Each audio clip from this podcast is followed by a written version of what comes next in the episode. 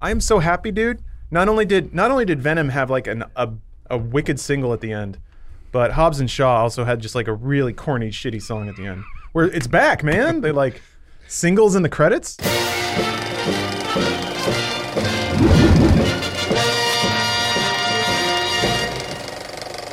Welcome to Film House, everybody. This week's episode is sponsored by Hims. I've got my buds Lawrence, Adam, and James. Hello. My name's Daniel. Uh, we are here this week. We're going to start off talking about Venom 2.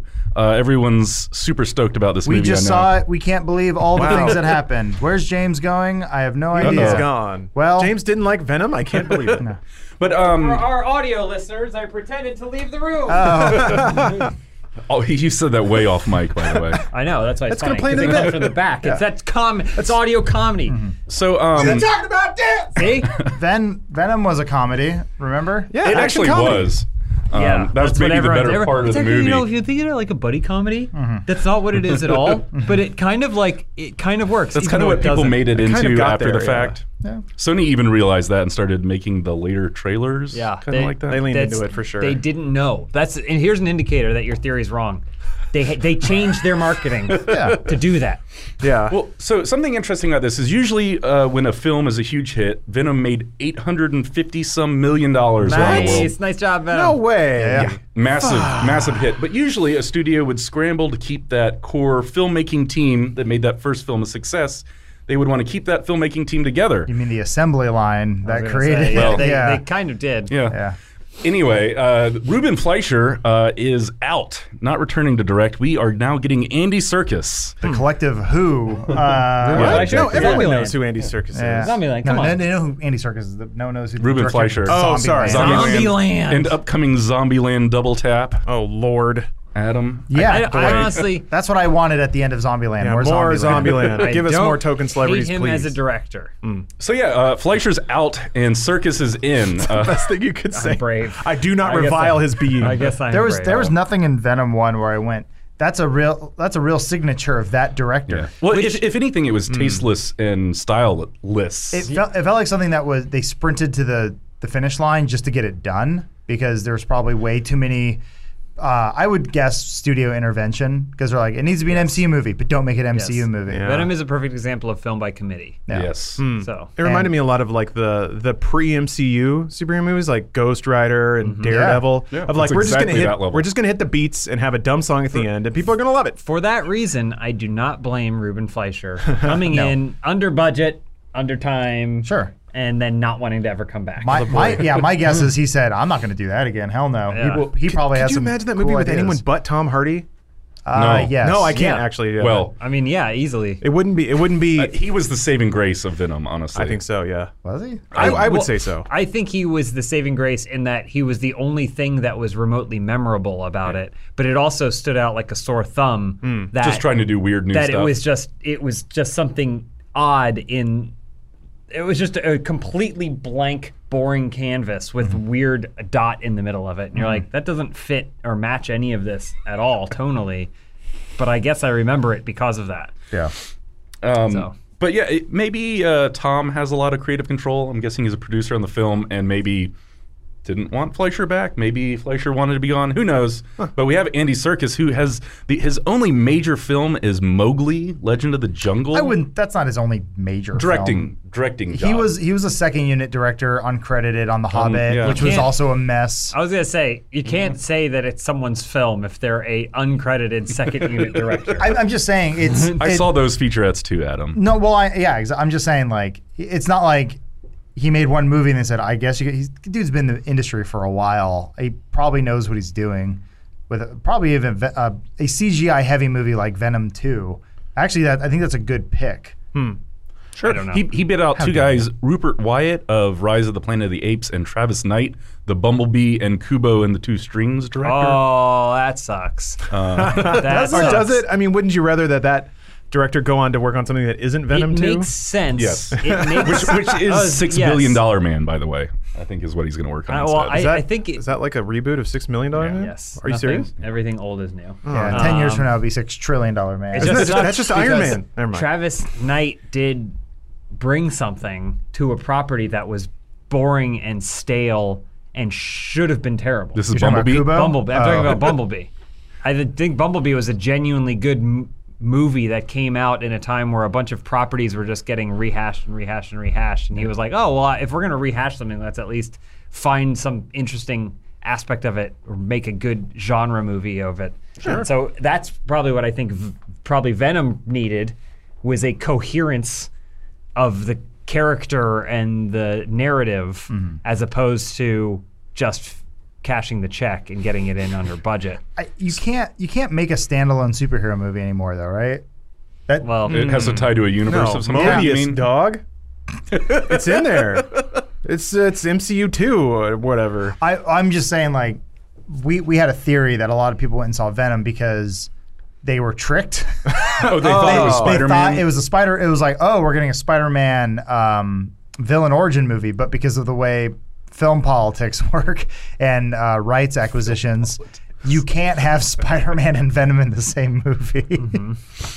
Uh, God damn it! Which is actually good. I, I, I want What? Sony to stay as far away from Tom Hard. I mean, uh, Tom I Holland. mean, they're Spider-Man still as possible. involved with the uh, the Tom Holland movies. I just want him to stay away from this mess. really Yeah, why? God, it would cheapen all the good Spider-Man movies they've been making. There was the one cool shot of the movie right there. What? no, that's the worst. Are you kidding me? That's the worst shot of the. No. What is what? there is that is a garbage. Well, that's tra- the- that's a perfect the- example of the trash of this movie. The whole end of the movie was unintelligible except for this one scene that they did in slow motion and they lit. The But one, what sh- is happening? one shot. There? What I is don't- I happening? don't What is remember. what? Nothing. everything is garbage. I think it's just trying to represent that like this. Yeah. It's it's it's like it's two conflicts at once, right? It's it's Tom Hardy fighting Riz Ahmed. Dev. Oh, uh, and then it's also uh, Venom fighting Anti Venom or whatever his name was. I It was don't know. toxic. It's riot. Riot, See, whatever. no one knows because it was all Exactly. terrible. It's stupid. and You don't know where one begins and where that's a great that's a great way to show off the hero and the villain. is You don't know where one begins, where the other ends. It's all big mess on the Well, screen. They're going to learn all their lessons from the mistakes of Venom 1 and make a really cool Venom 2. Um, Well, that's what worries me. It's like there was an element of lightning in a bottle, the accidental like two bros who are both outcasts like finding each other and and maybe they don't have the most healthy relationship, but that's what they need from each other at that time and they, they just go on like a gay spree in, in San Francisco having a good old time. I think once you know that and you start to go into the second movie trying to recreate that, it's going to fall off the rails a little bit. Possibly the, the same writer, Kelly Marcel from the first one, is returning. Uh, she's known from her high quality work in Venom, Fifty Shades of Grey, Saving Mr. Banks, the TV show Terra Nova, and cr- an upcoming movie called Cruella, which I think is about the Dalmatians villain. Yeah. Sounds good. Um, That's about right. But I guess Tom, uh, Working writer, I guess. Circus was quoted in saying that Tom's heavily involved in writing the script this time, which might mean more lobster tank weirdness. That was stuff he just did on the day. In his defense, he probably was like, "This show's gonna suck, so why don't we do something in the lobster tank?" Uh, says this problem really hot, and on the other side says lobsters. I No, do Oh, which lobsters. I don't blame him because it's again Yeah. the only entertaining aspect of the film. Well, yeah. So hopefully they're doubling down on that kind I- of cartoonish. Oh, Well, I'll say this: if if the best agreed to be the best parts were the dynamic between Tom Hardy and Tom Hardy, right? Yeah. AKA Eddie Brock and Venom was the be- only thing that people seemed to enjoy. No one pointed at the action. No one pointed at the interesting villain or the characters or any or the love story. No one pointed at any of that. No, that it was, was all all like, terrible. oh, I really liked watching Tom Hardy talk to Tom Hardy, but those moments were fleeting. Andy Circus, at least as an actor, has it has experience with some of the best sequences in the history of film where the where one character is talking to himself. yeah. Well, he, a very good point. So, so I would say in terms of the first person plural side of the film, it'll probably get better. and hopefully there's more of it. uh, Circus, his his expertise would certainly be performance capture, and maybe he can bring some of that knowledge to the Venom character. Maybe. Per, I, this is if you're getting into the so hey, big spoiler at the end of Venom. Um, Oh. There's uh, this actor you may remember from Cheers, and he's wearing a clown wig. Ted Danson? Oh, they should get Ted. They should get Yeah. all of Kelsey Cheers. Grammer? I mean, I don't think it matters who plays uh, John Car- Ratzenberger? Just there's a there's probably an actor going. young people had no idea. They're like, this is the guy from Zombieland, maybe. Norm? uh, True Detective, and he just goes, Kirstie "There- Alley." There's going to be carnage, and then he, it's like, oh, they're going to have carnage in Yeah. the second one. Woof. Yeah. Um, but when you do the Venom Carnage storyline, you start to do the separation anxiety uh, storyline from the Get there a 90s, bit. baby. I think the the moral punch of that is like, as Venom is an anti-hero, Carnage is a villain. Like he Yeah. in Spider-Man lore, he's he's the Joker. He's the one like inhuman, uncurable, can't be reasoned with, can't be like he just wants to murder. So it, it always it pushes the question of like, is it okay to kill a killer? That's the whole thing about Carnage. And if Venom's an anti-hero, that's not a question. It's just like they just just hate gonna each do it? other. Yeah, he's just gonna kill him or Well, try to anyway. Also, the other thing too is there's the side. There's the other aspect. The interesting thing about Carnage is that Venom come, comes onto the scene. Seems like a bad guy. I wasn't saying that to James. It's just a, a scene in the trailer. I realize in audio that No, could sound yeah. really bad. My Uh, bad. Venom is on the scene. Seems like a bad guy. Kind of comes to terms with his villainous and realizes he, there's potential there for his tendencies con- to do good. And then Carnage, like you said, shows up and is irredeemable and is pure bad. And it's like almost like a mirror image. It's like, oh, well, this is what happened if I didn't ever stop kind of going.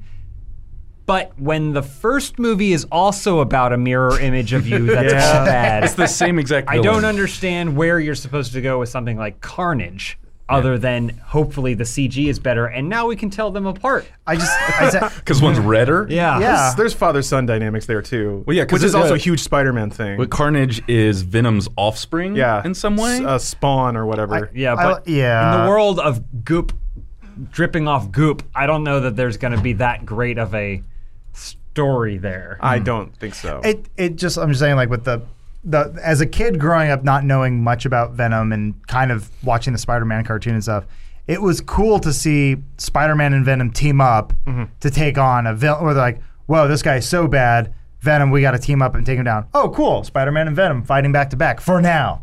The truce is on until this fight's over and then it's it's back to basics. And then also Doppelganger was in it and that's a weird character. oh, you're talking about Maximum Carnage? Uh, Oh, that's what it was. Yeah, Yeah. Maximum Carnage, yeah. But um There's a lot of weird characters in Maximum Carnage. Mm, That was yeah. that was the s- the C tier trying to do their version of like uh, you know Infinity War or I think something. Clo- that's when I found out about Cloak and Dagger. I mean, Oh, yeah. they have their own Mm, show. yeah. For, yeah.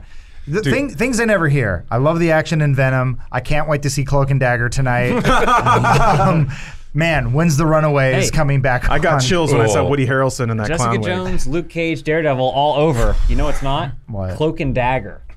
Got a Still point there. going Is on that a whatever CW? channel it's That- on. Here's the thing. I Fox don't know. Sports three or something. That was, that was a weird one. Good, good for Netflix for at least trying to replicate what they're doing with the MCU and then somehow spectacularly failing. Mm. Well, it just it cost too much, you know. Netflix is running out of money. Well, and at some point, Netflix decided only two seasons of a show was the magic number. So Isn't that because of royalties? Stranger Things three would be to differ there, Dan.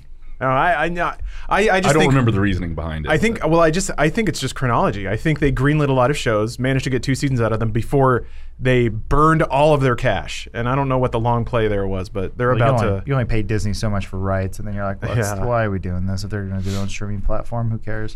so. I, I did a tiny bit of research looking up where symbiotes came from in the comic book universe, and this shit is wild. okay. Are you no guys comic book interested? storylines are fucking bonkers. They explained it in the movie pretty well, so I like to see what you can, you can teach me A today. meteorite crashes in Central Park right next to Oh. where a hammock is made out of spider webs, and then that's how they form.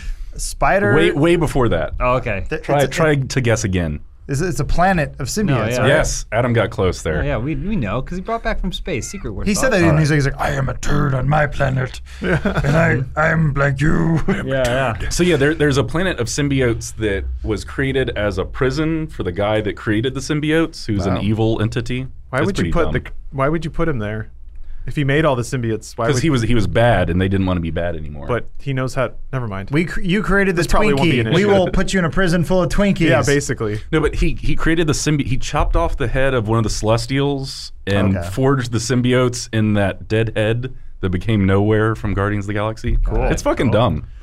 Wait, Um, so um, or was this? cool. Yeah. at some depending- point, one of Yeah, them but- one of them was a dragon and came to Earth, and Sick. Thor beat it up, Fuck yeah. and that's what severed the connection between was it Null, the guy that created these symbiotes, Okay.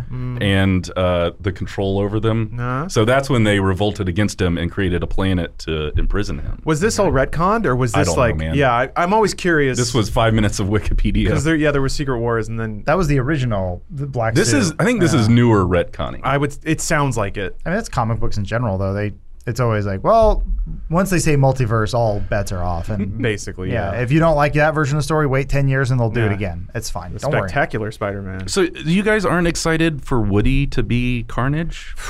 You don't think he can like do a toe to toe with uh, Tom Hardy? He's an amazing actor. Yeah. Uh, and yeah, we were kind of we were vamping about this before the podcast started.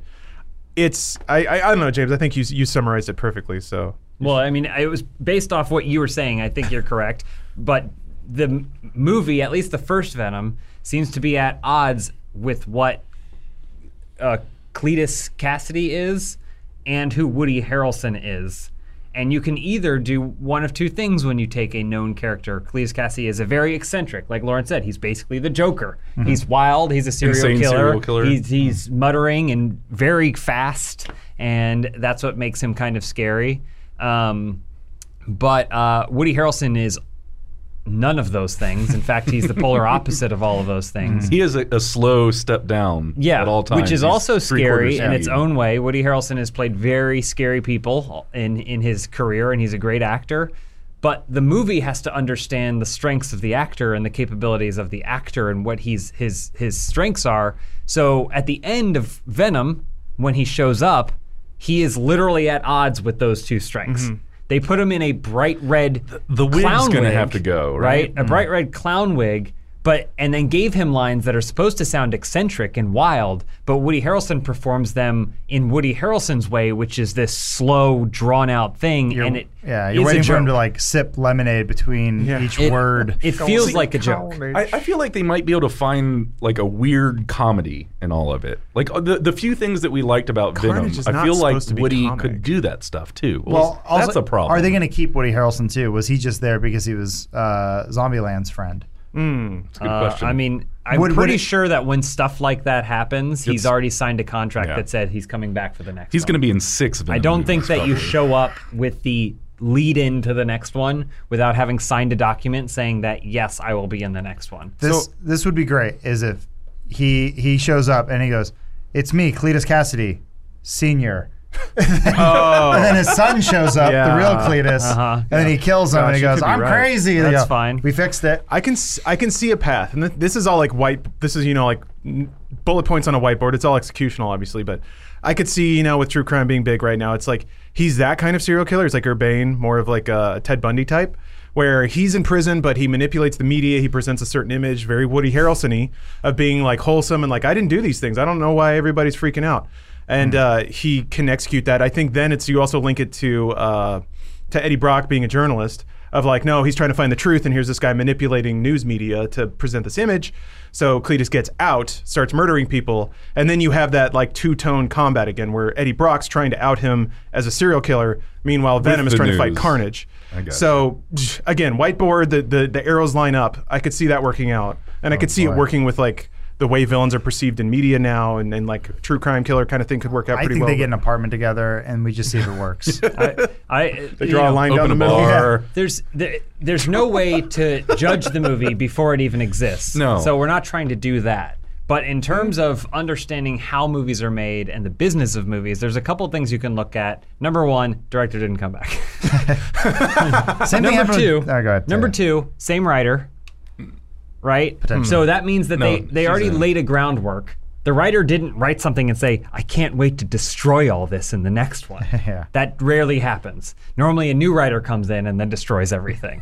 Um, they also, Johnson? what, well, yeah, he that did what what you he were wanted to, referring do. Um, but uh, but then they also like just the vibe that I got is that Sony was just as surprised as everyone in this room that Venom did as well as it sure. did. We did a whole podcast about how the movie was going to fail, actually. Yeah. and we were very wrong. Just in terms of its release and everything about its per- early perception, it seemed like they were like, "Oh shit." Well, let's put it out there and hope for the best, and then it did huge. And then they were like, "Oh my god!" And then like that, there were even like conversations like, "Well, now they're thinking about taking Spider-Man back." Like like news stories kind of came out, which sounds to me that Sony didn't have a plan necessarily in place. So you could take that one of two ways. One, they're willing to throw it all all out the window to make something better, or two, they don't need a plan they might not. the lesson they learned generally what what Just business people hire Tom generally Hardy. learn is if something works, oh, I guess we didn't need a plan. Mm-hmm. They don't then prepare more for the next one. That's what I've learned working in this industry for as long as I have. I Hmm. didn't see Mowgli, but I I feel like as an actor and the projects he's chosen, Andy Circus has more wins than losses. Sure. I would say even from his video game choices, the stuff he did with uh, Ninja Theory. If you ever played, um, what was it, Haven't Heavenly played. Sword? He was the Oh. villain in that. I thought he was actually amazing. And, Fuck, Andy Circus would be a good Carnage. Now that I think Yeah. about it. he Um, just takes over. He's already in the MCU. But then He uh, could what- do the per- yeah. he could do the performance capture. also for him in Carnage. enslaved another video game that he was like heavily involved in and like worked like his like his little like mocap company like worked heavily on it But- and stuff but he does he does good projects so i'm, would say I'm your- hoping he brings something to Your this. role as an actor in someone else's vision is entirely different than you having to to create something from nowhere. Unless the studio is like, well, this guy has only got one thing. Maybe he's wants to get he wants to get into this world, so we'll give him this thing. He has credibility, exactly like Adam's describing. So people will go, "Oh, cool, Andy Circus." But ultimately, when it comes down to it, the guy in the executive office is going to be the one saying, "No, Andy, this is how it's going to happen." Like, and he won't fight it because while we think he has this kind of leverage in this world of directing feature films, major feature films, he may have none. we don't know. So I, I have a was- feeling Tom has a lot of oversight. on Probably. this. Well, yeah, yeah I'm sure he has. I was curious how much as an ep yeah budgeting might factor into it because now that now that the Well, movie's a success, the yeah. director can probably ask a much bigger check, and certainly Tom Hardy is, and they can't lose Tom. Oh. so maybe it's like, well, the director's coming back saying, "I, I made, I spun this into gold for you. Now you got to pay me." They- no, They, is that not how it those works? contracts are written on like 10 year. Okay. Everything is now b- ruined. Not ruined, but like like every single studio will sign you on for one thing expecting you're going to do. Friends ruined everything, basically. Oh, okay. Fucking friends. No one's going to get caught off guard again. So I'm sure that when Ruben Fleischer came on, he said, "This is how much I'm going to get paid for this one, and then if we decide to do a second one, this will be the rate for the second one Okay. or whatever." I guarantee, like, j- especially in the world of trilogies, at the very least, you know, Mm-hmm. like I don't think they would have made that mistake. But So how how do you make Venom two good?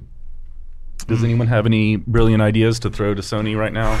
i guess it depends on whether you think venom 1 was good Hmm, That's a really Well, good point. yeah, because We- then we it's, agree then that it it's like, wasn't. then change nothing yeah, but it, we don't think it was good, but it made 800 million dollars. Right. Don't ask my opinion, studio. Because if Yeah. I walked in, I said, "Well, this is how you make it good." They're like, "Right, but how much money will it make?" I can't tell you because uh, Into the Spider Verse, I thought was your better Spider-Man movie, and it made way less money, Well- but it got an Academy Award. So take that for what it's worth. I don't know. Mm-hmm. I don't know. How how do you make it more like Spider Verse? I guess you don't because it's Venom. If you want to, if you want to impress me for the sake of conversation, you make something that isn't conventional.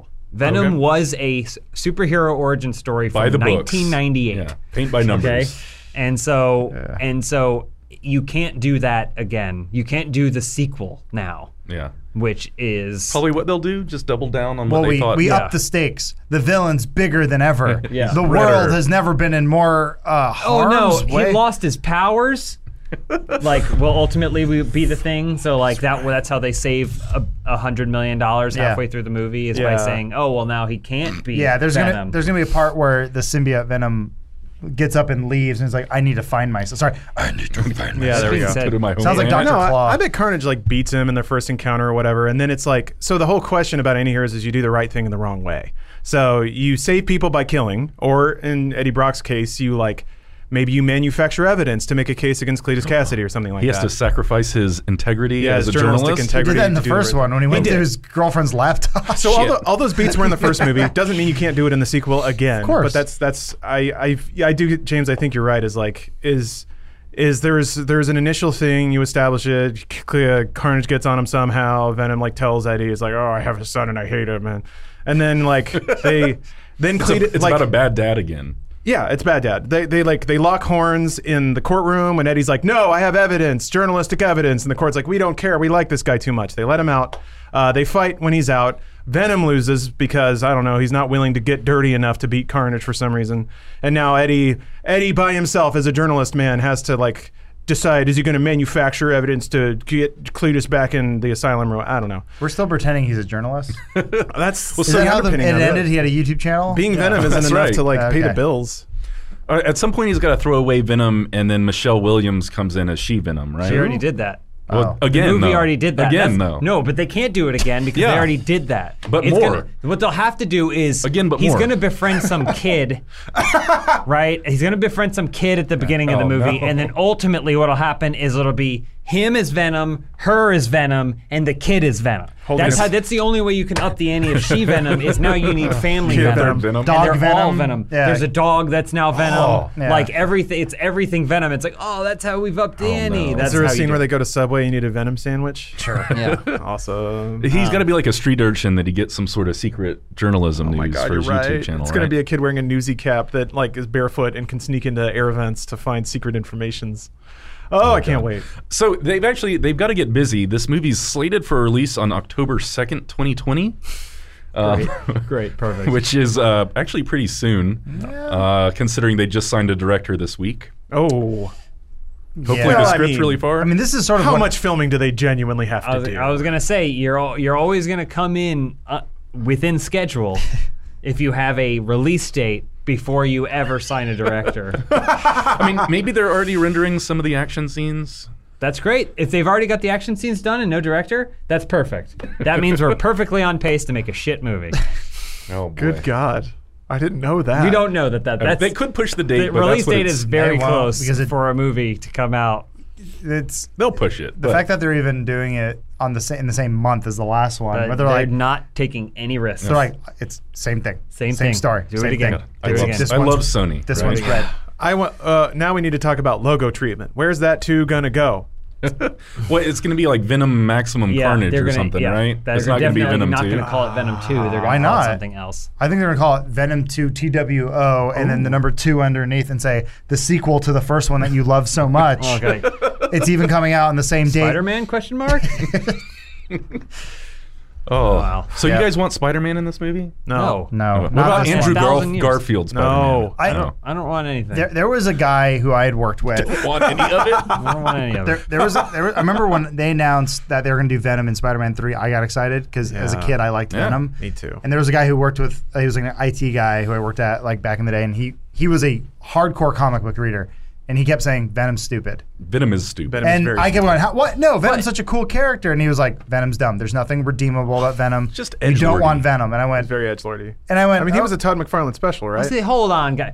N- You can't just blanket shit on all comic stuff from the 90s. Because, yes, now it does seem stupid. Yes, now it does seem stupid. But it was cool. you can't it deny that it was. was It cool. really I'm was. with you. I, I'm uh, James and I were the kids growing up watching the shitty '90s cartoon that I still love in a weird way. I'm not crazy about that. attitude. Father, you were the edge of the I, I only say Love it that because, shit. Love because that the, shit so the much. opening animation is so good. Ah, And then, the, Shocker! and then the story kicks in. Yeah. Yeah. Shocker! Yeah, he's that voice he's- actor really swung I still for it, man. fantasized about Felicia Hardy's boobs. Hell yeah, Absolutely. dude. How they got bigger when She she, got transformed hotter. into a black cat. Yeah. No, I, th- I I understand that the animation was probably pretty.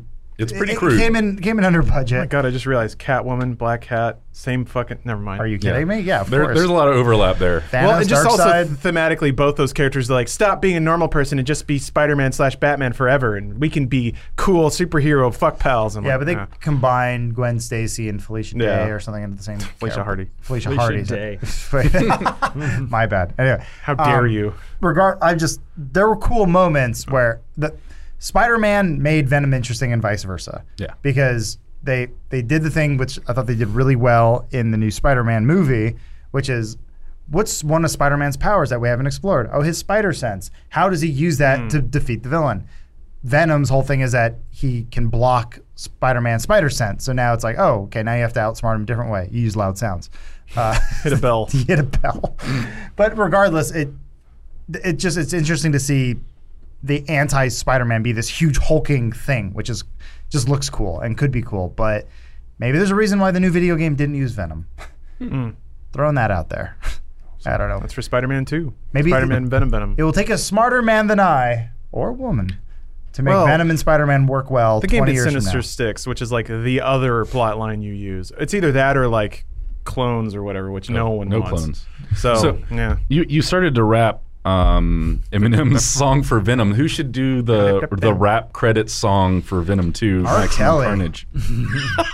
R. Kelly's a good pick, actually. Done. All the ones Alright. I'm thinking of are too high profile, like Kendrick, No Way. What, what do you mean for Eminem's Venom? pretty high profile. One of the highest grossing films of 2018, 19? When 18. did it come out? It came out I don't in know if they're willing. Do you think they'll have the budget to just drop? The that movie money on made one- eight hundred and fifty million Yeah, never dollars. Who's mind, on right. Sony's music label? That's the Right. real question. Ah, there we go. Adam. Who's on always, Inter- always with the real answers. It's uh, who's on Interscope? It's gonna be Nine Inch Nails. Yeah. I mean, they Thanks. they put out an album recently, didn't they? I don't know. 2018. The, so- guaranteed the song's gonna be called Venom Two. T.O. No, it's gonna be called Carnage. you kidding me? oh yeah. It's time for Carnage.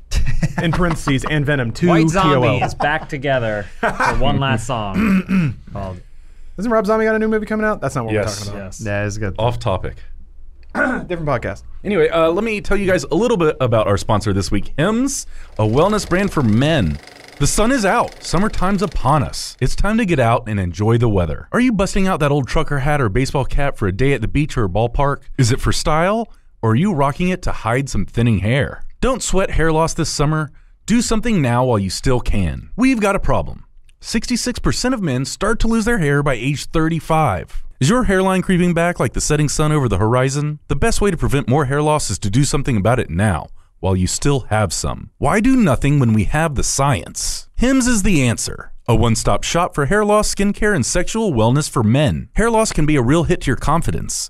I know hair loss is something that I worry about too, but it doesn't have to be that way. Thanks to science, baldness can be optional. Hims is helping guys be the best version of themselves with licensed physicians and FDA approved products to help treat hair loss. No more snake oil pills, gas station supplements, or deals with the devil. Just prescription solutions backed by science. 4Hims connects you to real doctors online, which saves you hours and is completely confidential. All you have to do is answer a few quick questions, which a doctor will review. And if they determine it is right for you, can prescribe medication to treat hair loss that is shipped directly to your door. I will also personally recommend speaking to your doctor to make sure that this is safe and appropriate for your specific body and health situation. Stop fussing over getting sunscreen on that spot of thinning hair up top. Do something to help stop hair loss and help promote hair growth. Order now. Filmhouse listeners get a trial month of Hims for just $5 today, right now, while supplies last. See the website for full details and safety information. This could cost hundreds if you went to the doctor or a pharmacy somewhere else.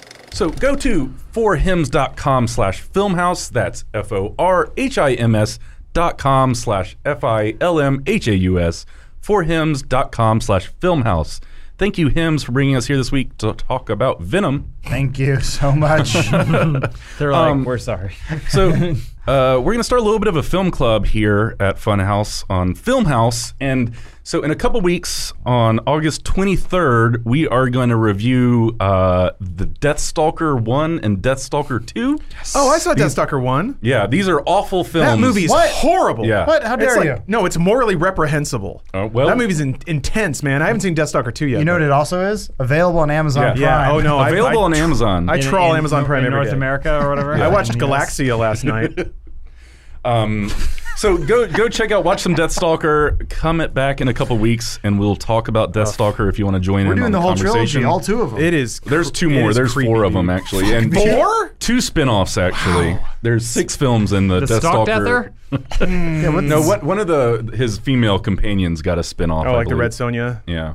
Oh, I boy. love this. Anyway, um, So the check it last out. movie I always think Join of us a female uh, lead. on the Death Stalker cast Christ. on August 23rd. That is, unless uh, that's right around D23. So if Star Wars releases a trailer, we probably have to talk about that. That Um, We'll movie's do that also- for a couple minutes and get back to the real story. That Get back to movie's Deathstalker. That movie's chock full of tits, right? Yeah, some of it, but just the FYI. trailer alone looks uh, like a, a soft core. It's yeah, more or less, but a lot rapier. anyway, enjoy that. It'll be fun, everybody. Sure. Um, so uh, for the rest of the podcast, we have a few minutes. I think people have been asking about it. We all sort of enjoyed it. Uh, different I loved levels. it. I was like, But don't uh, talk yeah, for me, you monster. I loved it, man. Yeah, I Yeah. loved it too. Loved Okay. what? Tarantino's ninth film. Thank you. Um, Yeah. Once Upon a Time in Hollywood. I, it was super self indulgent, masturbatory to a certain point. Um, it was a big love letter to Hollywood, and I really enjoyed it. I, I, Described every single Tarantino movie ever Well, made. uh, I, I- I see it as even more self indulgent than any of his other movies, probably. Um, Mm-hmm. It's kind of like Hail Caesar, but it does kind of have more of a point than Hail Caesar did. I think. does it? I think so. I, I, Well- I took a very powerful point by the end of it. Yes, Okay. I agree. I agree. I, Hail Caesar felt a little confused, and it was like, oh man, it's fun to watch the Coen brothers like get distracted making these other movies in this movie that they're trying to make. to me, it almost seemed like they were making a TV show and then had to make a movie out of it and just took their favorite little tiny bits. Hmm. Kind of. It Like, just seemed like they, there they was were no like, through line. enamored by that era of filmmaking, and they were like, let's do a film that's set in that era, so that way then we can just make little side movies, and we'll just like, whereas normally it would end up in the special features, we'll put the whole scene in there. Mm-hmm. We'll put the whole dance scene that we did, and it was probably fun for them, but it didn't feel as genuine as this. This felt like a movie, and I think because of the way Quentin Tarantino made the whole thing, that sometimes Quentin Tarantino does just get distracted by things in his other movies. Like it's like, oh, we're on our main character. What's that car? And then you follow the car for 45 minutes, you know, and it's like completely different characters. And there was a stuff. lot of cars and music in this movie. Just Oh, yeah, kind of it's rolling great. around town. It was great. But I, I think that was it. Brad and Leo were so great. I was down to just chill with them for the two and a half hours. I, I there, wish there Brad didn't have Pitt to be a pump was my point. best friend. I, Yeah. like that there's no conflict between them ever. Not No, one. it's, Oh, yeah. it's about their Well, bromance. there's That's like a- major one of the two themes of the movie. There's maybe. nearly a conflict I wouldn't call it a between them. bromance. I don't know. They they I were definitely got a bromance yeah. vibe. They were in Well, Oh, love with each other. What was yeah. there- I wrote the boy, I quote didn't get down that at all. It More, was like- it more was a- than a brother and less than a wife. Yeah. was, was how they someone described their. I definitely relationship. got the vibe that they fucked, that they had sex with each Oh, other. no. Oh, I said really? he carried his load. I know, but that's. I thought that was going to actually be a twist in the movie that they Huh. were lovers. No, I got the vibe that Leo is just so self-absorbed that he doesn't even realize all the sacrifices that are being made on his behalf. Well, I think there's Well, that yeah, that- too. sure. which is just like to me the entire thing and and this is basically literally said the entire thing is a parable for how stuntmen are treated in hollywood yeah, I, th- I get I get all of those things, but I also think that there is a almost a romantic relationship between them. I, I don't think that, that that relationship could only be specifically applied to that thing, which is why I felt like the movie was so interesting to me.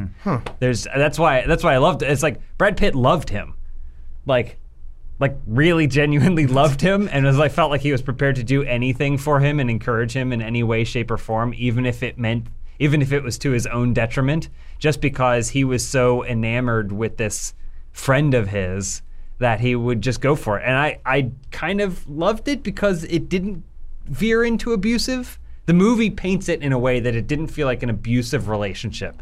I never felt like Leonardo DiCaprio was, an like taking asshole advantage to of him or him. taking advantage of him. It felt like he like asked him to do things and was like, "Is it okay if you do this?" And he's like, "Sure, man. Yeah, of course." Which to me feels more genuine and back and forth. And then there's a thousand things Brad Pitt does that he doesn't even realize that is helping him out. I But- think a lot a lot of people give m- modern movies shit for the male gaze, but this movie, I feel like doubled down on the female gaze of just taking in Brad Pitt for minutes on the end. coolest he's been since Fight Club, in Yeah. my opinion. He looked amazing.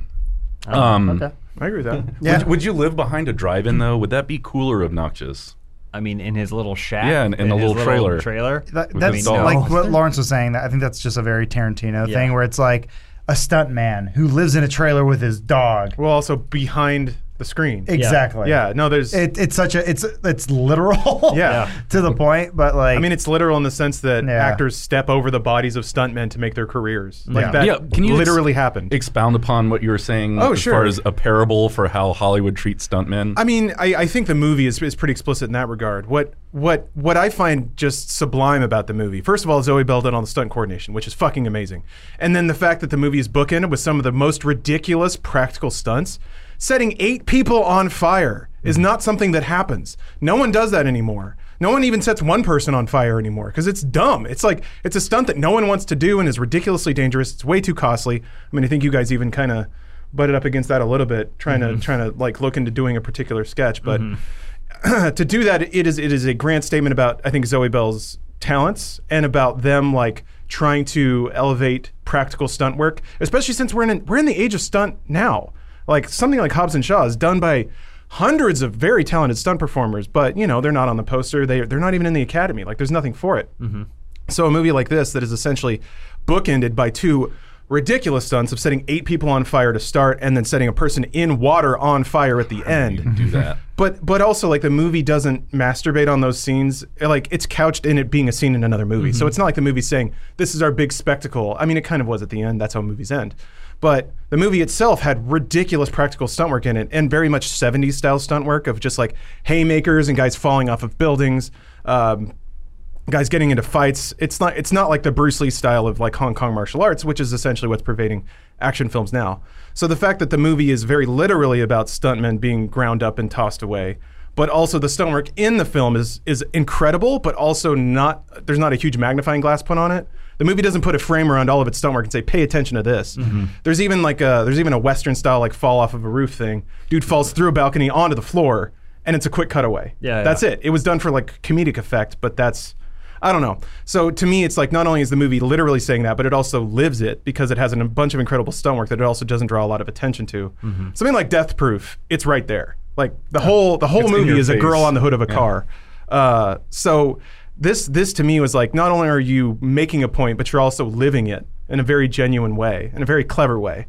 So I don't know. I, I got chills at the end when they when they slam Brad Pitt into the ambulance and he drives off, and then the actor goes over to hang out with Roman Polanski. I'm like, yeah, Little fairy tale ending. yeah, Mm-hmm. s- sort of, except that it's just like I think there's a grand sadness there that's been happening in Hollywood for decades.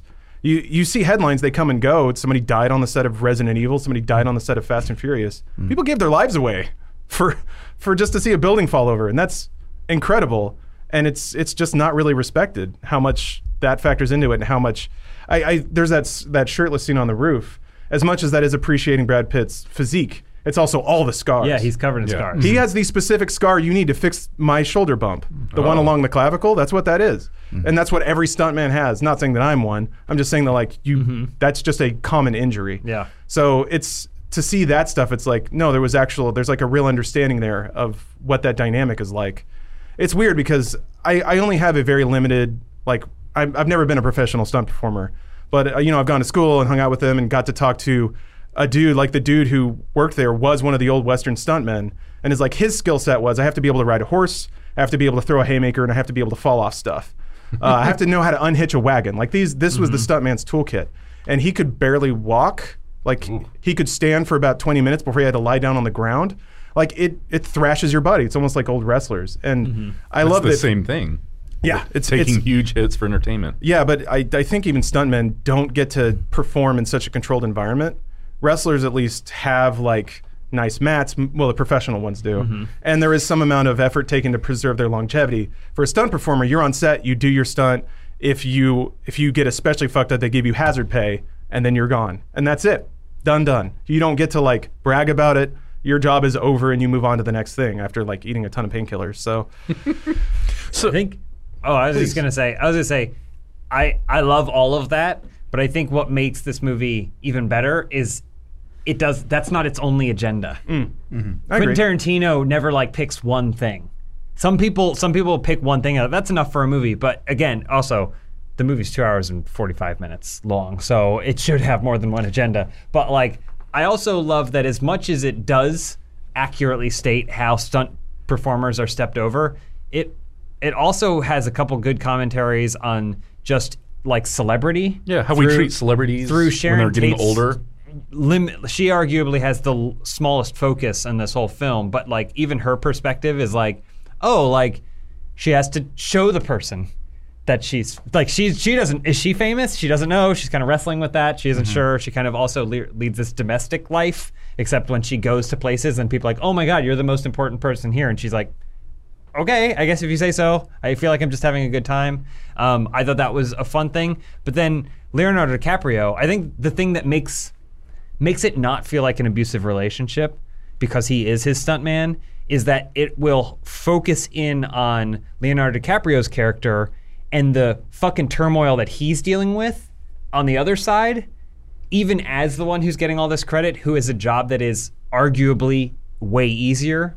Like to if you ask anyone on the street who's got a harder job, the guy that jumps out of the building or the guy who pretends like he's going to and then stops and then goes to his trailer. But like I think they do a, an amazing job showing the burden of an actor a lot of that was in Leo's, I think, subtle performance. Actually, you, you Oh, saw yeah. him choke back stutters a few times. Like they didn't ever Harriet Homer even talk about the fact that he might have like a speech impediment, but just showed brief glimpses of it. here Mm-hmm. Yeah, and yeah. there. Yeah, it was great. And then and then there's like the scene where they show him acting poorly, feeling not confident, and then acting great. And it's like you could show that to two people and maybe they wouldn't necessarily notice the difference, but I think that you'd feel the difference. But if you like have ever trained in acting or know that stuff, kind of like the stuntman thing. Like if you you know that world and you can see those nuances, you know the scars and stuff. Like it means more to you. Mm. The acting is kind of the same way, where when he nails it, you're like, "Fuck!" Like, Yeah. "Oh, that's great." And um, honestly, my favorite my favorite point in the whole movie, other than the very end, the ending scenes. Uh, is when the little girl comes over and it's in the trailer and goes, "That is the best acting Yeah. I've ever seen in my Mm-hmm. whole life." And then he goes, he goes, "Thank you very much," and then dies inside because it's like, Well, is- was like that I part, did it. Was that part in the movie? Yeah, Was it's his in good there. fucking note. Yeah. Okay. So Yeah, I, uh, During the Angry Birds premiere or whatever, they do mute it. Sort of. I saw some Oh, movie yeah, I that saw was the like we went G-rated somewhere. We saw something that was version. like PG thirteen or something, and they showed that trailer and they kept it in and they took that they took out the cur- they. First time I think I've ever seen a trailer get bleeped. Yeah. Hmm. It was weird. Yeah. So you, you were talking about Sharon Tate. This movie, I think, is interesting because you kind of have to know something about the Manson murders. Like, you don't have to Yeah. know everything about no, it. you don't. it feels you don't super think- arbitrary if you Oh. don't though. if you don't know that Sharon Tate's going to be murdered, like there's no tension at the end of the movie when those Yeah. murderers are outside of the house. yeah, Mm. Also, what's her point in the movie? Yeah, yeah. Like, I feel like- she, see, she's essentially like Alfred Hitchcock's ticking time bomb. Like every Yeah, time yeah. you show her, you're showing that time I- bomb af- ticking After around. Inglorious Bastards, I took that as if there's going to be any historical movie this guy makes, it's not gonna Yeah, it's not gonna follow what actually happened. But I guess I guess the difference there is Inglorious Bastards is everyone knows the historical significance of World War II. Yeah. And you Nazis say we're in and World War Hitler." II, and you can already go, all right, I get it. I understand that it's a war movie. There's Sure. historical significance there. But just showing this blonde, if you don't know Sharon Tate and what happened to her, Mm-hmm. then just showing a blonde woman going around town by the end of the movie means nothing. sure. It, that that's to build a specific amount of Yeah. tension. I think That being is said, released at the very end. It is called Once Upon a Time in Hollywood, and it does flash the date over and over again. So, yes, you might not know. I think you can still enjoy it for all the. Again, she's the smallest part of it. I think he understood that some people may have no idea what I'm talking about. And he goes, "Those people are fucking idiots." But Yeah, he doesn't well, you know, care. but who gives a shit? But we're gonna put it fucking in there, and, and so like I think he, that's why it's the smallest part. It doesn't focus as much on that. But I do think that if you do know, it is a icing on the cake of this film Mm-hmm. for me because it is it is the ticking. Every time I saw her, I was like, oh, they're they're counting down. It was This- just it was refreshing though because I went in thinking, well, he did Inglorious Bastards, and that just takes a dump on actual history. But it's a movie, so you're allowed to do that, and you can do whatever he wants. It's fine. I liked going into this movie not knowing what was going to happen next. They do a lot of these anti-tension scenes where they have tension and it builds up to nothing. Whereas like he, he goes and he's like, "Where's that? Where's Bruce Dern?" And he's like, "He's asleep somewhere. He's asleep." And he's like, "I want to check on him." Like, you can't check on him, and it's this whole buildup, and then nothing really negative happens out of that. Really, like it, it doesn't go the way you think it's going to. And I, I thought that was just refreshing. I, I think they paid that tension forward though, and that scene specifically. I, you're you're absolutely right. I was expecting that to be like a whole brawl, and instead he finds the guy. It's actually the narrative that they put out. And He goes back to his car. His car's been slashed. He beats the shit out of that dude. Yep. So like, beating up hippies. yeah, I basically. kind of which- love all the fuck hippie talk. It was funny. Yeah, of course, because like if you're working at the time, good God, Yeah. can't stand that shit. But uh, I, I think like that scene. It, it's interesting because that scene, there's little blue balls there, but also you know that that, that tension still lingers and is going to happen again. Mm-hmm. yeah, yeah. Yeah. So it is pretty masterful in that they don't give you the release right away, but tell you it will be coming later. I- and, But they and set it. worse. They, s- the way they set it up in the end of like, this is the night. The, we've already shown these hippies. They're in the car. It's the house. You're, so like, as a viewer, I'm going. I don't know what's going to happen. Mm-hmm. I don't know what they're going to do. And uh, obviously, I I guess we're in super spoiler territory. But like, the way they execute that ending, it's so tonally different from the rest of the movie that I. I found myself enjoying it. Yeah. Well, I was like, it, It it's was just just super cathartic seeing yeah. I was those just guys like, get the shit. I was kicked out just, of them. they, Christ. he just leans into the violence so Well, but much. Part of it to me felt like it was yet another agenda where it's like the, everyone is burdening themselves. They're constantly balancing the mundanity of their everyday lives to make these bigger than life things become real, aka movies, right? But for the most part, he's feeding his dog and he's sleeping next to his drugged out wife. Like he- it's it's all really boring. He's talking with agents and like dealing with his career and stuff. But then ultimately, when it merges, Mm-hmm. like you're like oh shit sometimes my life is the movie and I, I do like quentin tarantino does that a lot where he's like it's just regular people think about in that. strange He literally situations puts on the but it always flamethrower. ends in a movie like it's weird like all of his move all of his movies acknowledge film or entertainment or storytelling or lies There's some meta narrative but involved. they always end up being a st- they always end up being a story that's more interesting than the story that they were trying to tell you. So like Inglorious Bastards, most of it takes place in a movie theater. They show the story of the propaganda story of a sniper on a tower taking it's all out about the people. power of it's film. all about how powerful is film, but then ultimately the film you're watching is way more powerful and interesting and climactic than that shitty film that was in the movie. Yeah. Even in Hateful Eight, a movie that doesn't have uh, pre, predates film, starts with this Lincoln letter. So, oh, what? A, and that's basically the movie, right? Like he's like, oh, here's this facade, right? But everyone around is like, that's the most amazing facade I've ever heard of in my life. And then it ends with them stringing someone up on a bed and like like just everything's gone to shit and you're like oh that's way more interesting than the letter but then the movie still reminds you about the letter at the very end like it's that's i think that's it's not something in all of his films but it's something he's been doing a lot lately where he like he's like all right we're going to build to a climax and that climax is going to be so much better than all of these other fake shit like he makes things that seem cool in his movies to knock them aside at the end to show them something cooler and i think it, i think that's pretty masterful i think there's no debating that he is a agree. master of his craft for that very thing So, uh, did any of y'all have a problem with the Bruce Lee stuff? Because that seems No. to have caused a little bit of a controversy Uh, after this what, that movie. he throws him into a car and it was Did- like, well, that? he Isn't said that Bruce he's- Lee's kind of an asshole. He's so much Yeah. up his own ass, which Oh. if you've ever like I've read his books and Yeah. I've seen his interviews, he's absolutely That's- up his own ass. that's my thing too. he had a right is- to be. Yeah. He- but he also could he have was killed super up anybody, his own probably. ass. That, that's it. Didn't I and mean, also Muhammad Ali could could probably have whipped his ass. I mean, I'm just putting that out there. So Mm-hmm. I I I love. We'll never know. I absolutely absolutely Same. love Bruce Lee. I think he's fucking great. But like Lauren said, I read a lot about Bruce Lee. I've watched a lot of interviews and behind the scenes and. that's kind of on par with how Bruce Lee presented himself outside of all of his films. In Enter the Dragon and like Return of the Dragon, all those movies, he's this very stoic, very honorable, who's great at what he does, but he, he understands his power. But Bruce Lee, in real life, at least as perceived through his interviews and his writings, is like Confident. overpower, Hmm. show them your strength, like don't be pushed around. Uh, fuck uh, that guy who made Kung Fu. Like, like David Carradine. Oh, David yeah, Yeah, he David hung himself, Carradine, it's fine. Like he- he's, he's he was very much that kind of person. He's like very confident, and I do think that confidence is what got him as far as he did in his career. But it, so when I saw the scene and he is basically a confident He's prick, exactly what you thought. I was like, that kind of makes sense. Well, it also sort of violates the the standard like stuntman philosophy, which is that you show up, you take your hits, and you leave, and it's not about you. You're just there to make everyone else look good. You do your job and you go. And and Bruce Lee like changed a lot of that, and for the better. I mean, he he changed the the look of stunt work. He changed the fact that a leading man could act and do stunt work. Like he changed a lot, and and I think that's and as much meta, that's what that scene is about. It's about the conflict of the shifting face of stunt work in Hollywood.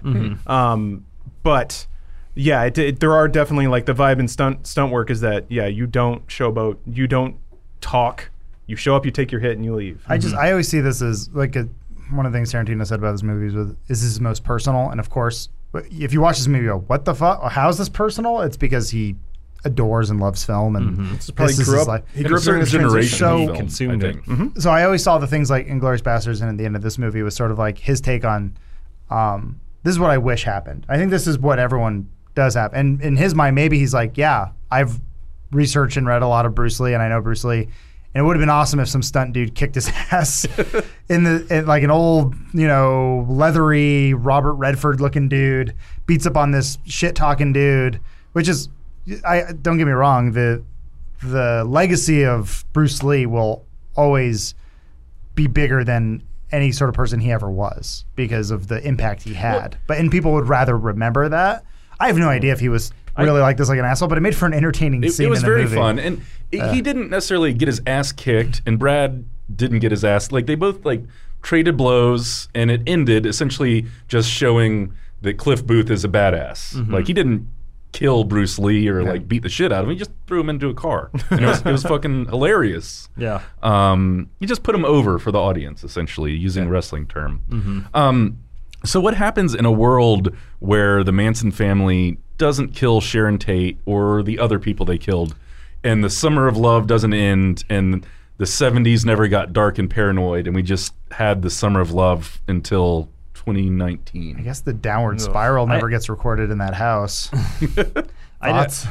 no I, don't, know- I have no idea what you were referencing. The Nine Um, Inch Nails album, Downward Spiral, was uh, recorded in the house that Sharon Tate was murdered in. Uh, oh, Moving on. They still record it there. Um, I don't know. It is weird because a lot of reviews I read for this were like, "Oh man, Quentin Tar- Tarantino really hates hippies." But kind of to that point, everyone hated hippies. Well, kind of to that point, I was like, "Well, he hated those hippies." It's also a good joke. It's just a good recurring he- joke. Like he he hated those hippies, and these these people at this point in time hated those hippies. But there is a, that is a good question because in some ways, these hippies, these fucking hippies, are the ones who ruined it Yeah. for everyone else. A couple of psychos. Adam Carolla does a really good bit about Charles Manson where he's like, what a fucking moron. He basically coaxed a bunch of super hot women to just hang around and bang all day. Just fucking all day. And then he that wasn't he ruined it by sending them out to go murder. Like he Time could to have just kill. done that for the next five decades. hang out on a ranch and bang his life away. So Um, we, we get one more Tarantino film. According to him, he's going to quit Yeah. after 10. Does right. anyone actually want it to be that Star Trek, R rated Star Trek movie I could that he see keeps that. talking about? So to me, and and this is related to Once Upon is like Star Trek was actually pretty monumental Mm-hmm. in terms of TV and cinema. It did a lot, and it pushed a lot of boundaries, both the original and like n- uh, Next Generation and all that stuff. Um, I could see Tarantino extracting that, uh, you know, significance, and I, I imagine through that significance, he probably has a particular love and respect for the series. So I could see him doing something really kind of in the way that this was kind of profoundly dealing with stunt work and, and like the transition of Hollywood at the time. I could see him doing something pretty transcendent with Star Trek as a property. I don't think it's going to look like any Star Trek we've ever seen because you know R rating and all that. But I'd like to see him try. Uh, I mean- love the series. Science fiction is something is like the hadn't one genre gotten that he close hasn't to it. really touched. So Yeah. I I've always Lisa's said it too. Like Quentin Tarantino doing science fiction would be pretty pretty cool to see because it would be something we probably haven't seen before. So I'd personally rather him do something more original. Someone else will make another Star Trek movie. Well, I'd but- rather if it's gonna if he really is gonna retire. I He's like not. his movies. I'd rather him do You know what something you say Tarantino. when you want to make as much money as possible?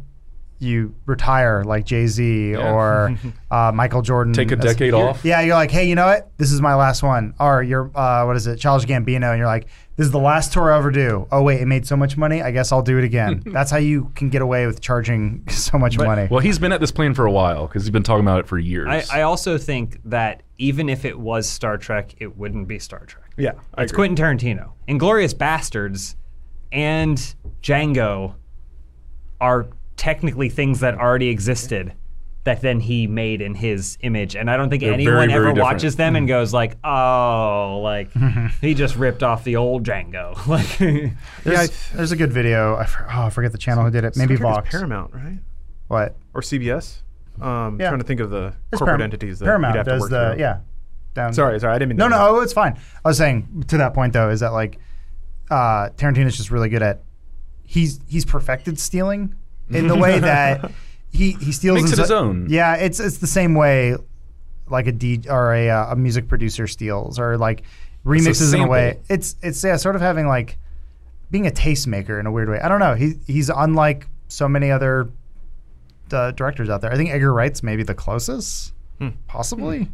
But I don't know. It's I'm glad this guy's still making movies, even though too. he, you know he loves feet, and we got to put up with that, and that's okay. Yeah. but So he, is he he- knows we know he He's- loves he- feet. He's got to be trolling a little bit at Yeah, this he's point. absolutely with the trolling. amount of dirty feet. Put he your throws in fucking feet up face. there. You guys want to take this? Put him on the glass. Tarantino foot quiz to Sure. end out the show. Sure.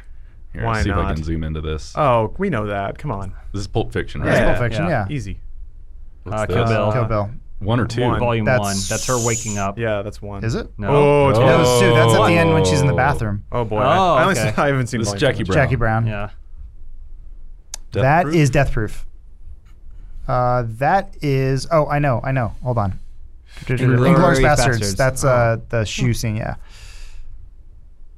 Uh, Kill Bill or Resident. That looks like the church. Is that the uh, church? That, was in volume the one? second one. Yeah, that was Volume Two. Was the church in the? It does first really Oh, look right. like. Oh wait, there might have been Dusk Till flashes of Dawn? it.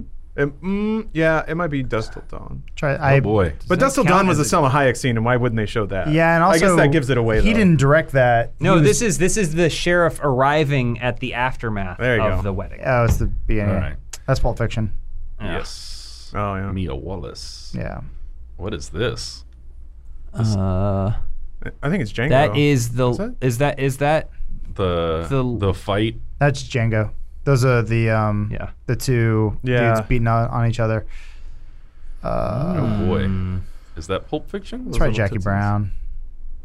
Because I don't recognize it. uh, And I've you seen, never seen Jackie Brown? seen it twice. I like how it has like the it has the film noir stripe of light, but it's over toes instead of eyes. Yeah. so good. Uh, oh, you. Uh, let's go, Jackie Brown. That was- it was Pulp Fiction. Kill Kill Bill. Bill one. Volume Oh, it Uh, one. was what? Jesus, Oh yeah, we know that one. don't know my feet. Oh, God, was that watch was this that movie. uh, Once upon a time. was that um, the assistant Oren Ishii's Oh, Oh, the, Assistant. the nose that's lady. death proof. What the- That's in the deleted scene.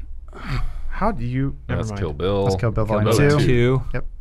Oh yeah, the double foot kick. What is this? Hmm. Uh, A little liquor drink. the only thing I could, only because I'm not familiar with it, would Jackie be Brown. I would say maybe Once Upon a Time in Hollywood after he gets married to that No, Italian that- woman. No, it's Jackie No. Brown. Okay, Jackie Brown. Hey, Hey, nice look job. At him. Kill Oh, Bill. God. That's when she's stepping on Two. the eyeball. What the fuck? Uh, Well, this might be a giveaway. I think it's Jackie Brown. Again? Damn it! Oh, Huh. Oh, that is That's Kill Bill. Volume Bill One. 1? Yeah, that's Yeah. the movie. Move where your, we took- wiggle your little toe. How many feet do we have to look There at? it you is. go. That's the one. All right. That's the big one. Gee, Boy, that was we- the big giveaway. We got 14 out of 17, guys. not bad. I'm proud of y'all. I didn't realize how many. Counting from Dust Till Dawn isn't fair because he just what was it. Wrote it? I think he wrote. He it was him and uh, he's what's- in it. Rob Rodriguez. Yeah, Yeah. he's the, Oh, he's one of the Robbie Gecko brothers. yeah, he George is. Clooney. When are we gonna get more Gecko Brothers? They uh, they made a show and a video game. So They made a From Dust Till Dawn video game. yeah, Hey, really? Holy crap! Yes, You they play did. as the Gecko Brothers? yeah. You play as George Clooney, whatever Seth his name is. and I don't know. Gretchen. I only know Seth. Gecko. Seth is George Clooney's character because when Quentin Tarantino's character dies in that movie, he falls down dead, and then George Clooney goes, "I love you," and then he opens his eyes. He goes, "I love you too, Seth," and then he comes back from the dead. That's right. Because he's a vampire. Oh, What a great film. Well, I'm going to thank Hims It again is. for bringing us here this week to talk about uh, what Venom 2 could be and uh, Once Upon a Time in Hollywood, which is a movie I think we all liked, right? If, I love if you that. haven't seen it, I say go check it out. Um, it's long. It's a little bit long, but uh, especially if you like movies or film Mm-hmm. or history at all, I think it's very enjoyable. L.A. around that time. Yeah. The Magic Window. All right, so uh, again, in uh, two weeks, come back and talk or listen to us talk about Deathstalker A real film. uh, one and two. Oh, man. real superior filmmaking there, probably. Uh, thanks for coming around. See you guys next week. Right. Bye.